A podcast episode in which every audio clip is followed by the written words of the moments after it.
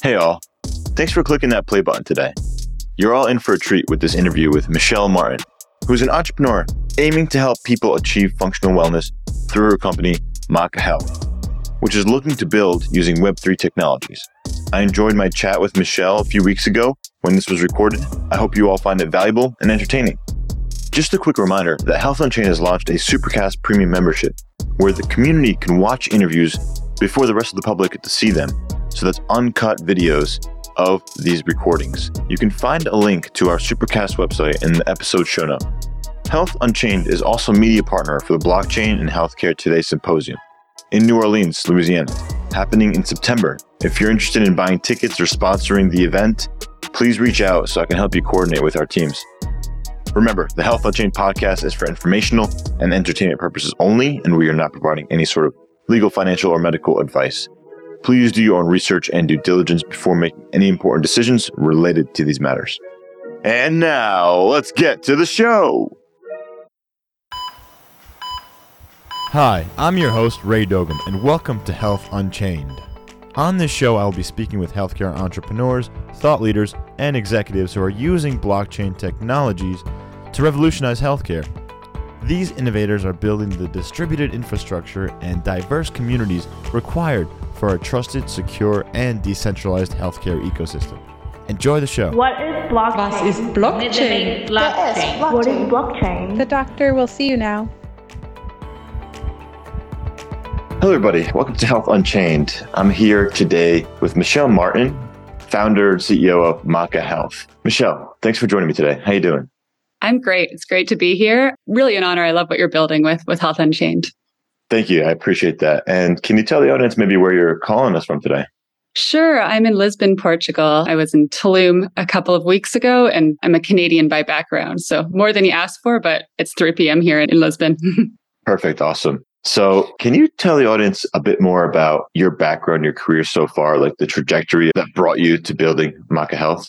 For sure. My first job was in journalism, actually. So I worked in corporate communications, PR, all that fun stuff. But I really just liked finding out new things about the world and was insanely curious. So that naturally led into startups. When I was in corporate, I started moonlighting as a co founder of a deep tech startup called Ethelo really around collective decision making and how to utilize math to do much better e-democracy, which sounds a lot like what we talk about now in DAOs. So very early days, that was over a dozen years ago, but moved on to doing an art marketplace and had that acquired. Also before there was talk of NFTs or anything fun like that. So in some ways, I feel like I've been a little bit ahead of the curve of some of these components, but now sort of all of these fun pieces of my past are getting rolled up into Maca Health. I feel like sort of as we age and grow up and older, something as big as health kind of starts to impact us all in any sort of way. We always want to be more energized, feel clearer, more productive, and help our friends and family who are sick. So we've all had these experiences. For me, this health space is, is the way that all that sort of capacity can roll up into some meaningful impact.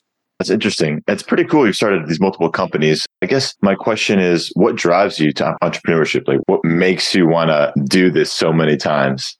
Now, there is something deep inside of me that wants to change the world and leave it a better place, as utopian as that sounds. But really, on a day to day basis right now, I just like solving problems. And it's really fun to have a new problem and sort of look at the resources and look at the technologies available today. Everything's evolving so fast and going, okay, so there's a huge capacity for many, many types of impact in the health space. How do we piece together the best, most cutting edge, but also like practical and hard hitting frameworks and tech? To really come out of the gate rolling. So in this case, it's a day to day fascination of how to do it better each day. But I think early on, when I was a little bit newer to startups, it would be like something would just bother me. I was like, why can't I buy or rent a piece of art from a local artist? You know, why do I have to go to IKEA? Why can't I find what I'm looking for? And so it would be a problem like that would give rise to a marketplace or whatever needed to come out of it.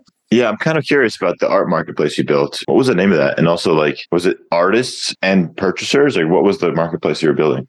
And what kind of art, maybe? So it was a hyper local art marketplace model. So essentially launched it in Vancouver, BC. I think we had like 120 artists on it, but we were essentially doing a B2B model. So art subscription for businesses. And then also there's art sales. We were doing shows, but we were really this connection point between the business community and local artists. So the artists loved it because they hadn't had the exposure at, you know, all these fancy Vancouver club type situations where their art show would not have that same clientele. It was really great. We ended up selling pretty early on to a company that was building essentially Pinterest for interior designers. So essentially bringing our artists onto a platform where there was interior designers, end users, art and artisans to sort of curate spaces. But unfortunately, company didn't make it. But you know, we have these experiences as well in entrepreneurship. So lots of lessons to be learned. Yeah.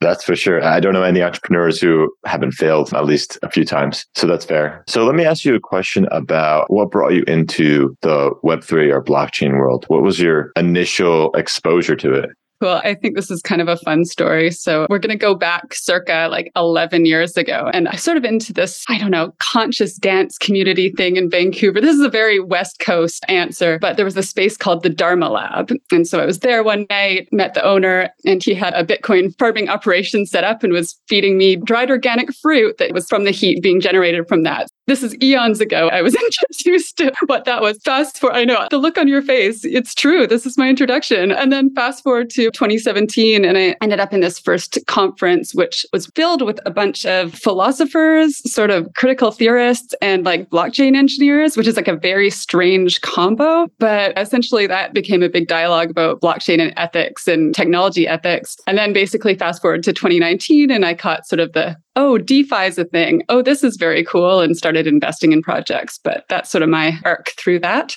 Very cool. Yeah, that sounds like an interesting experience, especially you mentioned that someone was using the heat from mining to dry the fruit. Did I get that right? Yeah, well, he's very regenerative. yeah. Don't let anything go to waste. I like it. So I understand that your company, Maca Health, is also part of the Creative Destruction Lab in Toronto. So can you talk to me more about that and what that offers? Like, why are you a part of that organization and maybe just like what they do? Yeah.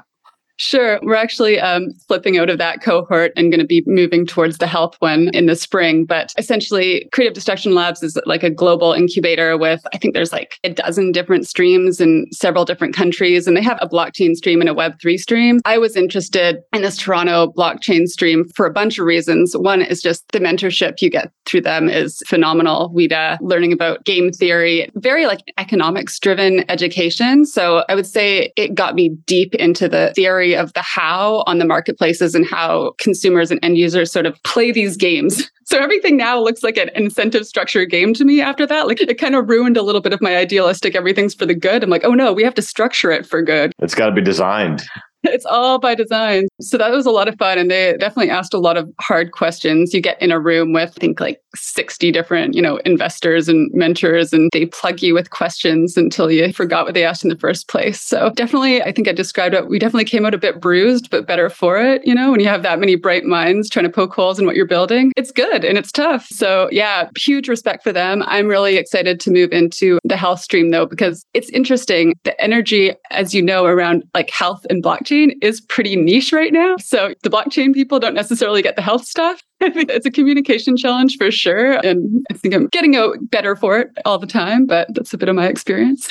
I mean, I agree with you. I think it's still pretty niche. It's interesting to think about how big the digital health space is, not the blockchain health, but just the regular, I'm thinking telehealth, consumer engagement or patient engagement apps, fitness trackers, all those things. But if you think about game theory and how you can apply it to those applications and communities, you know, there's like a whole world of different operating models you can start working on. And I think that's something that you are obviously aware of and Maca Health is trying to tackle. So specifically, what problems in the existing healthcare system do you think is Maca Health trying to tackle?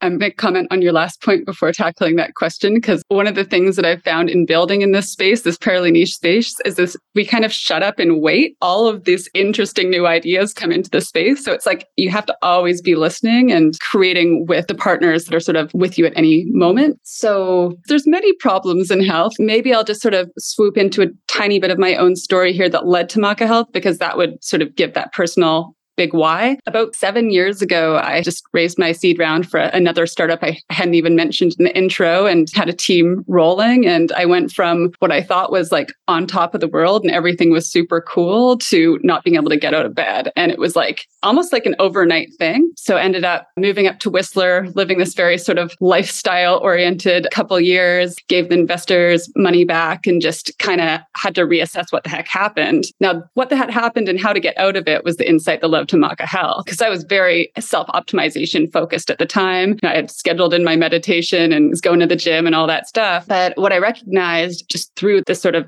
diagnostic process is that what I had been taking for granted as health or medicine was actually quite shallow. It wasn't taking into consideration my genetics, for example. I wasn't taking into consideration like ongoing labs that weren't just looking at like my average if I was within average, but if I was in optimal and, you know, really being able to see a level of granularity to know where I was on track and where I wasn't. What I came to understand is that when you layer in something like genetics and labs, and then also all the symptoms in your live day to day experiences and really attuned that, this creates this incredibly rich data environment where there's so much more potential to catch things in advance, prevent crazy crashes that should have never happened and essentially like live longer, really, just like increase your health span. So, and everyone kind of wants that. Anyway, got introduced to functional medicine. And like many people on this path to find functional medicine, it took many doctors and many dead ends because the specialist would only look at the little special thing, not the whole. So essentially, as I sort of grew into this methodology of living functional medicine, us at Maca have kind of termed it now functional wellness because in work, we'll like sprint for the week. We'll sprint for a week or two weeks, development sprint. We're like, why don't we look at our health like that? Why don't we actually sprint and then continually iteratively improving all the time. If you're a professional athlete, you do that, but you maybe do it in a very specific way. We're saying is that that can be like a lifestyle and it can be really deeply satisfying. And also the problems we're trying to solve, it really can improve that illness to wellness journey if that's where you're on. But really, I just want the world to be able to like get healthy and stay healthy and like continually be on that optimization path. I think great points. When I think about how people perceive their own wellness, everyone has a different idea of what that means. And everyone has a different strategy for taking care of themselves or not. I mean, some people simply avoid it because getting started is just so hard for them. At least that's how they perceive it. And there's been hundreds, maybe thousands of apps and companies trying to find ways to use maybe game theory or use different sorts of nudging protocols or nudging mechanisms to enable people to be more active or aware of their health. That could be through their genetic information. That could be through maybe a specific diagnosis that they have and just understanding what that means for them. And it's a moving process, right? Everyone has their journey so what is Maca Health trying to offer the community or users to help them do it in a way that's different or better than maybe what others are doing? Does that make sense? It totally makes sense. And, you know, like any good startup in our space, we have like this competitive analysis document that has like, you know, 150 companies on it. And we're like, there's this feature and this benefit and this very aware of the point you just made. And actually not too concerned about it. Actually, it's interesting from that perspective because I think for us, there's a focus on the technology, but there's a focus on the people and the energy. We're not just solely reliant on the technology. We can be, but essentially we've built out what is Maca Premium is our first to market offer. And and that's on the path to be working with digital nomads, sort of elite digital nomads in Mexico. Long story short, people that are focused on health optimization, they often are traveling the world, are often having to encounter all of these different, especially entrepreneurs, like different health systems. And like one place you can't get your lab tests back is different referral systems. Like it's just a big old mess, right? In some sense, as long as we can provide concierge support, and uh, I don't want to talk too much about this, but we're actually moving pretty deeply in the direction of wellness experiences on the ground as well. So that's pretty exciting, really connecting that like in real life experience with your digital experience. So yeah, there's kind of a lot going on under the hood right now that's getting me pretty excited. That would be one unique piece. I think from the tokenization perspective, I haven't actually seen beyond Sweatcoin, like any sort of mass adoption for like deep functional integrative health that's fun and engaging. I don't know what I'm missing, but I haven't found a maca in this whole universe. So I'm pretty happy about that. Something just came to mind. What does Maca Health stand for? How did you come up with the name? There's a functional answer. We used to be Individual Technology Inc., and that is our corporate name, but it doesn't quite have the sexy ring to it of maca health. So maca is a herb, right? That a male virility herb, if you will. So it's well known in the naturopathic and herbal communities or among practitioners. Also, that's not really why we chose it though. We chose it because it means beloved one in Hawaiian. So it's like your friend, your trusted one, your we thought that was beautiful and reflected of us. Interesting. I actually did not know that. That's really fascinating. And I always think about, and I listen to other podcasts who talk about functional wellness. Uh, one of them, Dr. Hyman, he's a huge podcaster. He talks about functional wellness, has lots of content about that. And I think people sort of understand where he's coming from and try to follow some of his guidance. And, you know, I wonder, like, is Maca Health sort of like going to help create content for people in that way or in some sort of way like that? Or is it more about a market marketplace connecting practitioners with health optimizers. What would my experience be like? Yeah. That's cool. Yeah, absolutely. I mean, at the very most superficial high level, I'm like, oh, it's like the Uber of functional medicine. You know, there's providers and there's end users, but they both of them have really powerful, robust, like super tool platforms in their hands, right? There's a lot of utility on both sides. For us, we've had this focus on building out our initial member app. And now we're going to build the practitioner application next. It's all designed, it's gorgeous. Now, you know, the code hits next for it. But from practitioner perspective, they're getting access to new users because they have public profiles. They have content that they can upload. It's all sort of tagged and searchable. Uh, we're really focusing on video content. It's how people like to absorb stuff largely. And essentially, so our creating this content repository. In addition, we have on the member individual side, just like a lot of secure health data validation organization tools. And of course, building out tracking with Maca coins. So we are gamifying the whole experience as you would expect for a Web3 company. But the premise and what we've been working on our, our technical white paper to accomplish also with the CDL folks was how can we actually pay people for their data, but have a financial model that will support that? And we actually have have cracked that code. I'm not going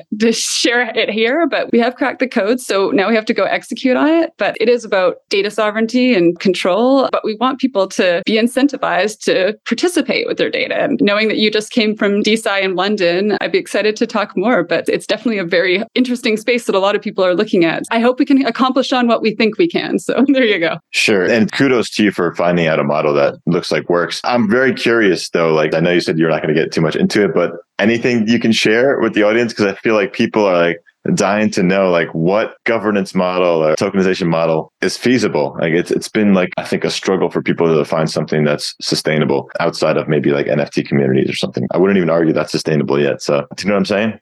I know what you're saying. And I will say it's through partnerships with insurers. So it does come to that, but we have to serve in very specific ways and have those communications going. I think for us, it's about patient consent, it's about individual consent and knowing where that data is going and making sense of it. But we have to look at all of the members of the ecosystem, right? Payers, enterprises, individuals, practitioners. And this is a question we asked ourselves. Our management team was in Lisbon in November on a big whiteboard for a few days. And we're like, how do we actually incentivize health? Like, how can it actually be that as the end goal? I know everyone wants it. yeah, tough problem, but like an ecosystem problem, right? Like most of the startups you talk to. Every piece plays a role to make the whole sort of game theory work, right? Certainly an ecosystem problem. I don't think one company can solve it all. It has to be a collaboration with other partners and find ways to work together. So I'm with you there.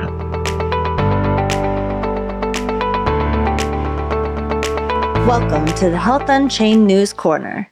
Just a reminder that the News Corner sources can be found in the episode show notes in your podcast app or website.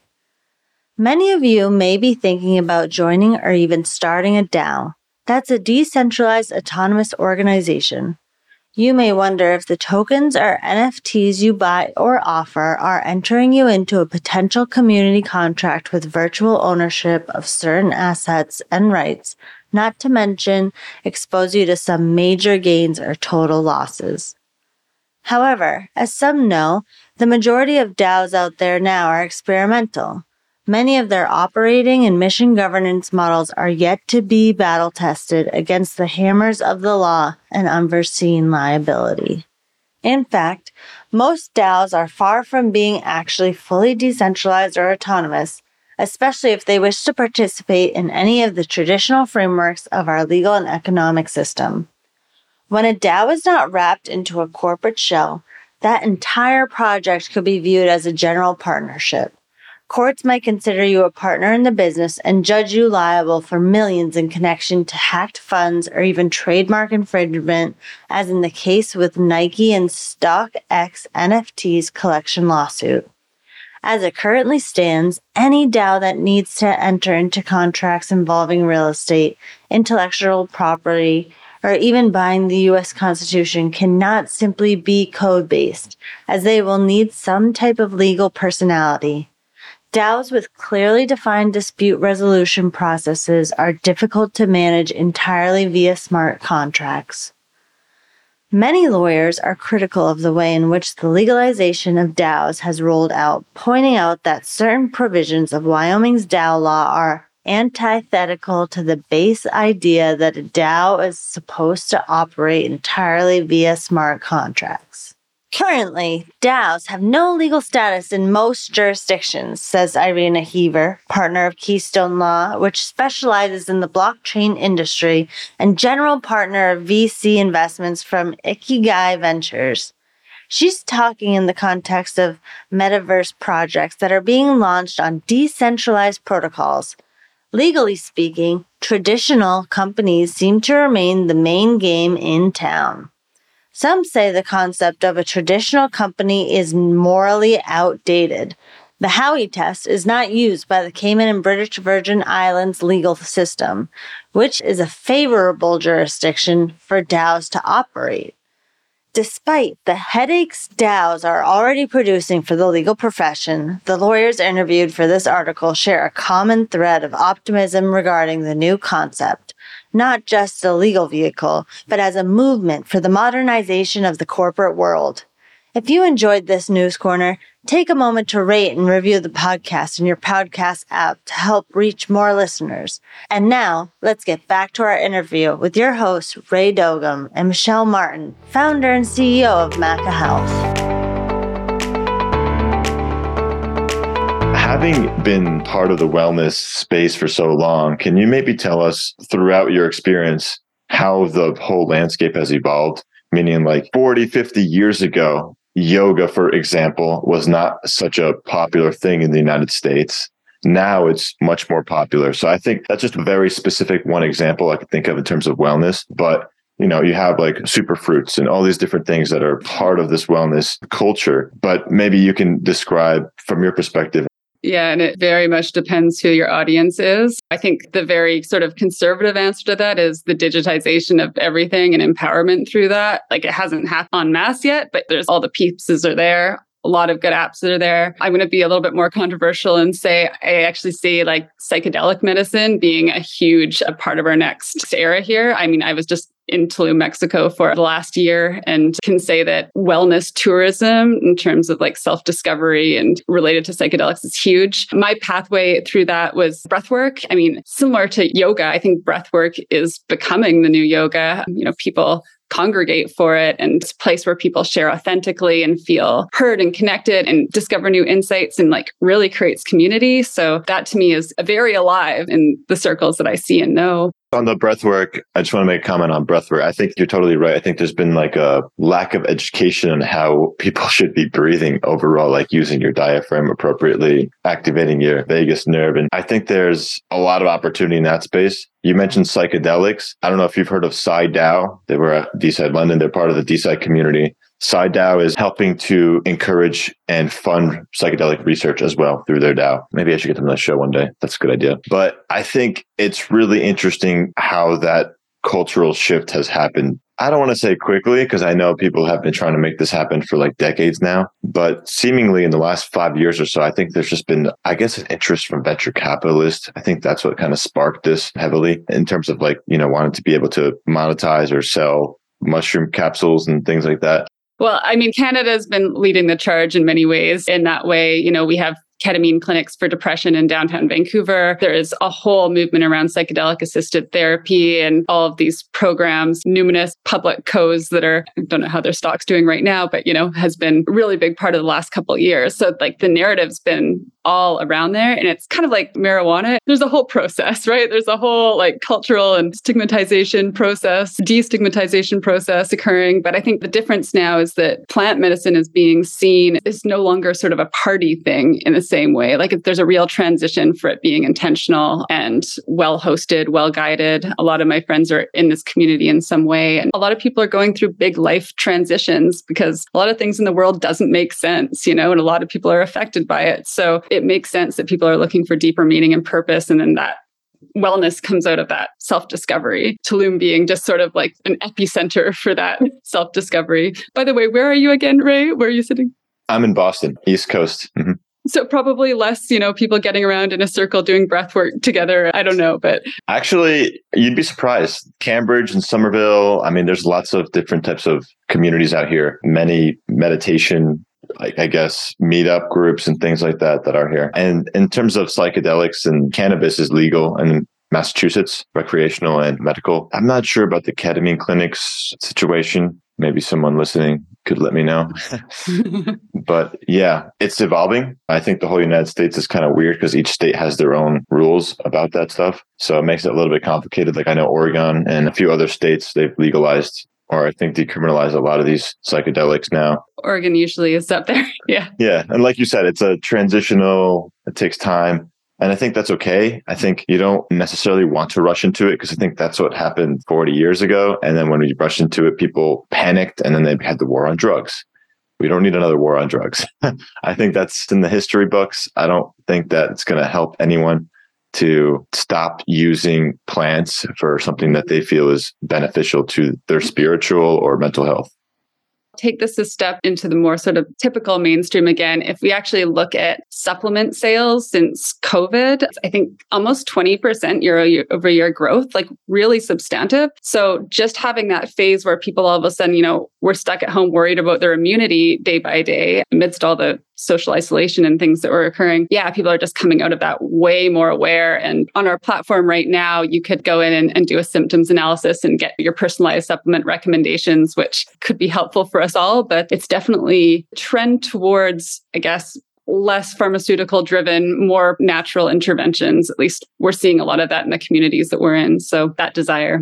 Interesting. Let's talk about in general. Let's start at the high level now. Is data privacy actually important for people because we are, kind of trending towards a world where everything is more transparent. If you haven't noticed, everyone's sharing their photos online, for example, their transactional payments on Venmo. Things are becoming more open overall. And uh, of course, you're going to have opposite ends of those extremes. Like people want to be more private too. But generally speaking, I think people are on the average sharing more than they're hiding or keeping to themselves. Thoughts? Yeah, sure. For some reason, I've been hanging out with privacy tech communities for the last 10 years. So when you're talking to me about the average, I'm like, really? I think it's actually great for me to hear. I'm personally aspiring each day to be more of a digital footprint minimalist. That being said, this invitation to be on this podcast definitely broke that. So just in a generalized sense, privacy is extremely important. Why do I say that? It's a geopolitical problem. I mean, I have friends that, you know, their last name's Mohammed and then they try to be at an airport and the next thing, I mean, all this crap, it's awful. And there's so many reasons that people need to keep what they believe private, but also keep their health data private. I mean, health data privacy is quite interesting for me because there was a time a few years ago where I would have been called, you know, one of the chronic illness people, but did, you know, would I have wanted an employer to know that? Would I want a venture capitalist to know that? Probably not, right? Like it holds a whole bunch of stigma. That being said, there's a level of nuance. Being chronic illness person can be a grayscale, but for myself now, and certainly the user research we've been doing, we found that from like a UX UI perspective on our platform, we have to get quite detailed into what consent is given for what piece of data because you'd think that a health team, you know, someone would just share their health data vault with everybody but no, you know, an individual doesn't want their daughter to know that they have certain test results, but they're okay with the physician knowing. But they still want their daughter involved in being a sort of a quarterback for their health process and being part of it. So you kind of need to have this whole zone of control because communication is important, but people are, have a lot of maybe they just don't want people to know because they care about their stress levels. They don't want to burden them. But when it comes to health stuff, grandma's got cancer, like you know, not everyone can handle it as well. And so it just has to be that level of empathy. So I guess when I see data privacy, I see the two sides of like user empathy and like control, but also like protection from like a geopolitical sense. I mean, I'm sure you've talked about this, but Facebook gave data about like a young woman's abortion, right? And it went into court, right? So you have to structure things to be much more supportive of individual autonomy than that, because that's a political decision that's completely impacts someone's life. So this is a moving target, but essentially how to most mindfully navigate global regulatory situations to give people the greatest autonomy is an active conversation we're always having. Uh, you mentioned a great point about Facebook sharing data about somebody who may have had an abortion. And in the United States, that's really important because Roe v. Wade was overturned and protections for women who are pregnant and want to get an abortion, they were out the window, federally speaking. I was reading about how many apps that were used for tracking menstrual periods and like women's health and all these useful tools and apps that women use all the time were subject to potentially be shared with federal officials as well in order to potentially prosecute them. Data privacy issue, huge data privacy issue there. And what was neat though that I found, some of those companies or apps had introduced a new feature because of that, where they could be completely anonymous. I haven't dug into it too much detail, but I just thought that was kind of a good idea. And hopefully that is the new trend. And we're not going more into this transparent world. We're going more into like a dignity, more with human dignity world. Once you see our technical white paper, which we're constantly updating, you'll see we're very much on along those same lines. I think the challenges you want to accomplish it all. So unfortunately, if someone doesn't have a verified identity, if they're truly anonymous on the platform, then we can't give like awards for health data, right? So it cuts off that side. I think as long as we can give people those options and if they are vulnerable, like have those options for them. But yes, definitely it's all a bit of a compromise. That's a good point though. Like if you aren't going to share some of the details required by law for you to be able to reward these people, you know, name, address, who you really are, proof of ID, those things. Where's the compromise? Where do we find like the balance point where we can provide these gamification rewards to encourage good health but at the same time protect users from potentially unfair regulations? I mean, I don't think we're going to be able to answer that today, but maybe you have a thought. We've definitely played around with DAO structures to help sort of move around management and control pieces. There's a lot that can be played with there, but it's such new territory. So sometimes you don't want to be the first out of the gate with it. You mentioned your technical white paper that's being worked on. I know you're not a technical founder per se, but maybe could you share a little bit about you know, is there a blockchain protocol currently used in Maca Health or is that like on the roadmap and anything related to? Sure. Yeah, our roadmap and there's the gamification aspect. So we're going to be building that on Polygon in the next phase. That's going to launch through the practitioner network and a referral network, but then building onto the individual app. So lots of pieces on this Uber of functional medicine. So bit by bit, we're building it up. And then on our data marketplace, that's a private NFT based design. So that would be one of the pieces you'd find in the technical white paper. One of the elements that's very important to us is essentially how the practitioners, when they're weighing in on well, working with individuals on the platform, weighing in on decisions, how we're essentially training our AI algorithm for better diagnostics through that process. So that's a big element of it as well. As you said, I'm not the technical lead there. So I may be at my cap. Yeah, I'll be looking forward to reading the white paper once it's released. I appreciate that. And I'll make sure to share with the audience as well.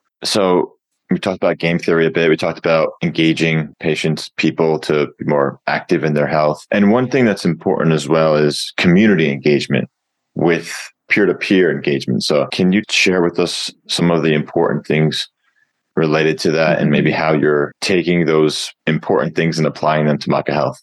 There's so many ways to approach this question. And like a very functional, you know, product manager perspective, we have a UX UI team that's literally building that side on our member app right now. So that's kind of fun, really focused on that to me, 2023 has been the year of community. This is what we're focused on. But right now, when I think about community, I think it starts from the values and the energy that the team holds, and then it scales from there. So it's been very big focus of mine to have a team around us that really believes in the mission and the cause. And then when everyone has conversations in their community, people like, are ignited by that. So I mentioned spaces. This is something, one of the reasons I'm in Portugal and likely heading towards London in a couple weeks. For me, it's really how we sort of connect on the ground, but keep that relationship for continuity. So I think that can be really beautiful and powerful. So that's one way of looking at it. And from another way of looking at it, sort of more of a technical white paper way of look at it. Very fascinated by the concept of inequity aversion. And this is right back from the days of, you know, we were designing how do we build better collective decision making processes where people are essentially not only engaged in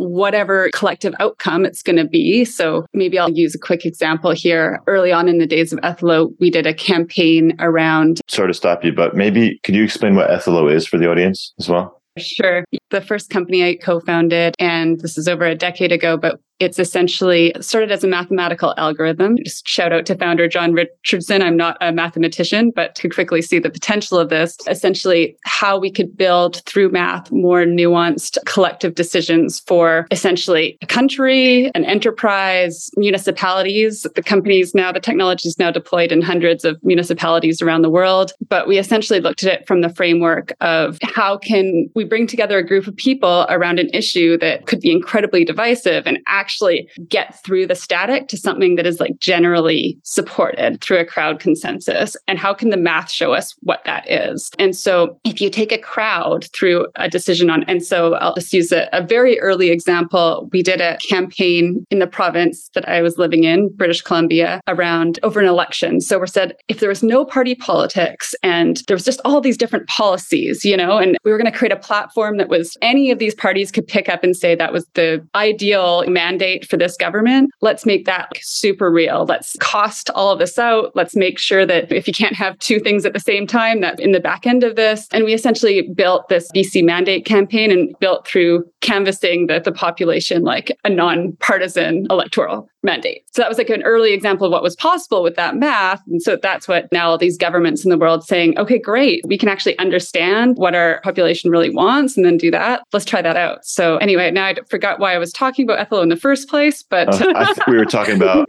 governance of community engagement, equity aversion. But one of the things we realized is that you could actually mathematically plot how much inequity you were comfortable with because you'd end up with these curves where you'd have, you know, a lot of support in the middle and then little humps on the side with the people that were really outliers. So you could essentially work your way through a flatter curve, allow for the outliers. It was fascinating, but you could click through all these different decision outcomes and see what was like your tolerance level. Anyway, all that to say, this is when I realized that math was incredibly fascinating to impact society, but that from a collective group engagement perspective, if we actually managed for inequality, it would just move through like a much more harmonious outcomes in, in technology and society. So yes, when I think about how we're building Maca, this is how I think about how we do that. Really interesting. I'm going to include a link to Ethelo in the show notes for anyone listening. Thank you for sharing that. That's great. Did you have anything else you wanted to add to that? No, I think I just was on a little bit of an Ethelo tangent, but I can reel it back to health here. no, it's all good. I mean, if you think about it, we need better healthcare governance as well. So like we got to figure that out. And Ethelo's, the learnings from Ethelo could be applied like you're doing for Maca Health. So can you share some feedback on Maca Health from actual users and also potentially your investors and, and community in terms of like what they liked, maybe something they didn't like and they want improved or a new feature or something? Just like what's your sense of yeah. So we're in private beta. So we have whatever, a few hundred users that have gone through it and all that feedback. I think on the member side, there's just a lot of energy actually towards the discovery of great stuff. Actually, the marketplace and incentivization, people actually really like that. Like it's fun. And I think one of the things that we're a little bit like Sweatcoin in that like we love neurotech, but good scientifically backed stuff. We love our uh, genetics partner, Nutrition Genome, we love them and we want to talk about them because they're the best at what they do. So I think people do get excited about like the products in our network, which is interesting. And, you know, we often want to get people to the best curated wellness stuff. But from like a individual health management perspective, one of the things we're actually having to manage for is the depth that people already understand about people aren't necessarily tracking their vital signs nor can list their vital signs nor know why what's important and why so we're having to definitely going through this exercise of going, how can we be really clear and educating people every step of the way? So, you know, you don't need to see a functional doctor, which just to give you an example, I got to Lisbon and it was like a four month wait list to see the functional doctor. And, you know, usually it's something like that when you're looking. So anyway, so they don't have to do that, but they get the level of education along the way that they can like really start having that their own pathway through it. And we can automate that if they're out of range or need to make some lifestyle modifications. That's a big piece of it in the next phase. On the practitioner side, it's interesting because we know from a practitioner management platform perspective, we need to build for practitioners to be happy with using Maca for their business management and their essentially integrative health view on their clients. But we have some really cool decision tools, like health diagnostic decision tools under the hood coming, which you can just see when you show a practitioner, their eyes light up because any practitioner in the integrative health space is managing so much variability just from their memory. And the fact that we can make that into something coherent and plottable and visual just, yeah, allows a lot more almost like superhumans power for the practitioner to make really good decisions for people. When you say practitioner, can you specifically define what kind of individuals they are? What are they practicing?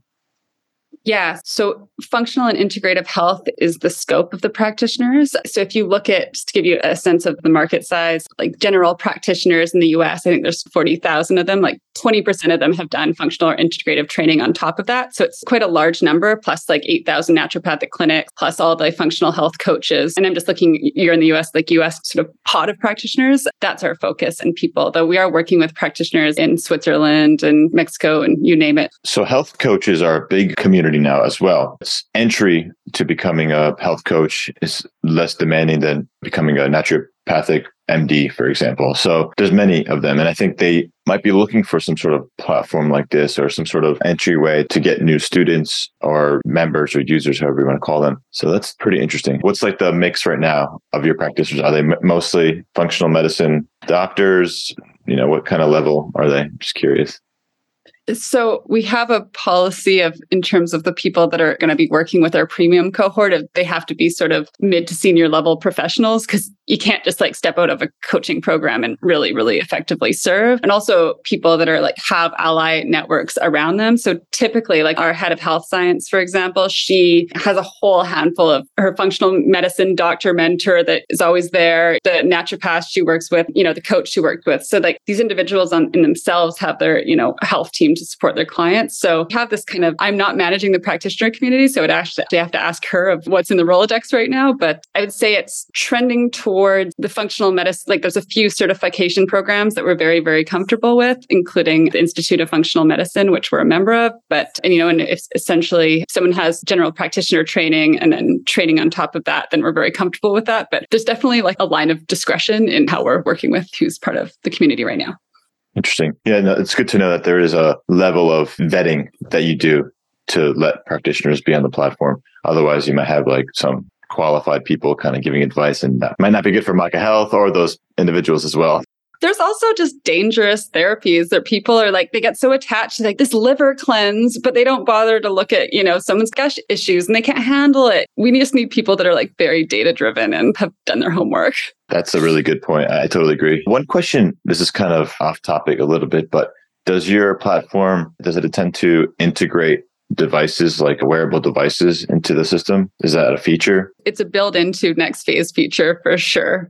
All right. So I'm curious. I know blockchain adoption is tough. Do you have any thoughts on why it's so hard overall? And then maybe if you want to list some of your favorite projects, what you think is going on blockchain's kind of a funny thing because if you look at it through the lens of a technologist, they're going, What do you mean? I can build with the blockchain, pick whatever protocol. Like there's more and more and more friendly to build on. That being said, when you ask that question, I think you're kind of thinking about the end user and the mass population and kind of getting people onboarded. And I've mentioned Sweatcoin before, but like there to me is like right now the sort of shining example of much, much more mass adoption in this space that being said, we're in a real tricky cultural time with Web3 and like there's just the trust just isn't there. People, you know, unless they've been in it and are really paying attention, everyone's kind of out right now. They're out of that space. So I believe things are going to come back. I think it's going to get better regulated and that builders are going to keep building. So that's what we do. But I think we need some PR. We need some good grounded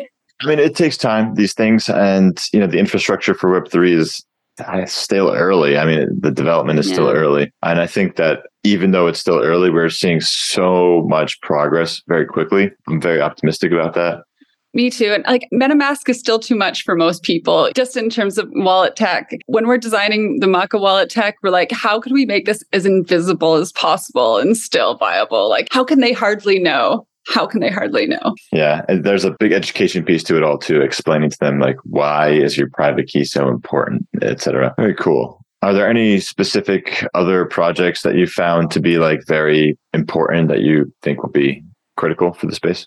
I definitely want to shout out to Reitium. They just launched out of Vancouver and I love projects that like democratize access to things. They're distributed ledger technology based. What is it called? Sorry, I didn't catch it. Reitium, R E I T I U M, but they essentially allow anyone to invest in real estate for like a hundred bucks up. And then you can essentially like get rental income. Like it's a whole ecosystem to allow fractionalization of real estate ownership. So I love that. I think that's the future. It's just a very grounded way that people can get into distributed ledger technology and invest and not kind of get caught up in the boom and bust cycle that we've been seeing in the crypto space. Yeah, that's interesting. I'm going to include that in the show notes, right? Um, Ritrium. And I think that you heard of Roofstock? Roofstock is doing something similar, I think, Mm-mm. in the real estate space. So yeah, I always found that healthcare is probably one of those last industries to adopt this blockchain Web3 tech, but I think it'll also be the most important, valuable over time. So that's why we're in it. I I don't know if I've asked you this specifically yet, but I want to make sure I catch it. Do you have any personal health experiences that might have influenced you to build Maca Health? We did talk about that. I had to give the investors their money back and move to Whistler situation. That was like my aha, functional medicine. That's kind of the big one. But actually, I could just say the last year, few years, this sounds a little ridiculous, but I feel like I get younger. I do. I feel like living this way, like I can't believe I still feel like I'm 20. I'm 38. I don't know. I have so much energy and I just feel like this is possible and everyone should know a few of these simple tools and reduce their stress. And I just want to share it with the world. So, anyway. Yes. If you told me you were 20, I'd believe you. So that's uh, Aw. Thank you. that's definitely for sure. Any final takeaways? Anything I didn't ask, maybe that you want to share with the audience?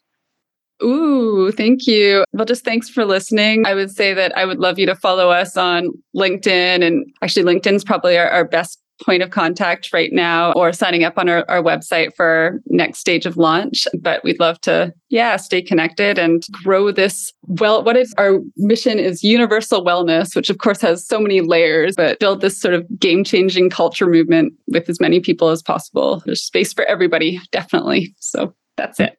Michelle, I just want to thank you again for your time. I really appreciate it. We talked a lot about functional wellness, how that's changed and the meaning of that has changed over time, and what you're building to connect to different people, practitioners, and really just anyone who's interested in optimizing their health. I think it's a tough challenge, but I think that it's great that you're working on it and just really happy to have you on the show. Thank you. Thank you, Ray. Hey, all you cyberpunk health warriors and nimble digital disruptors. Check out healthunchained.org and remember to subscribe to Health Unchained on Stitcher, SoundCloud, Google Play, and iTunes. Join the Health Unchained community on our Telegram group t.me slash healthunchained. If you enjoyed this episode, tell your friends, your bosses, your teams, your students to listen and subscribe.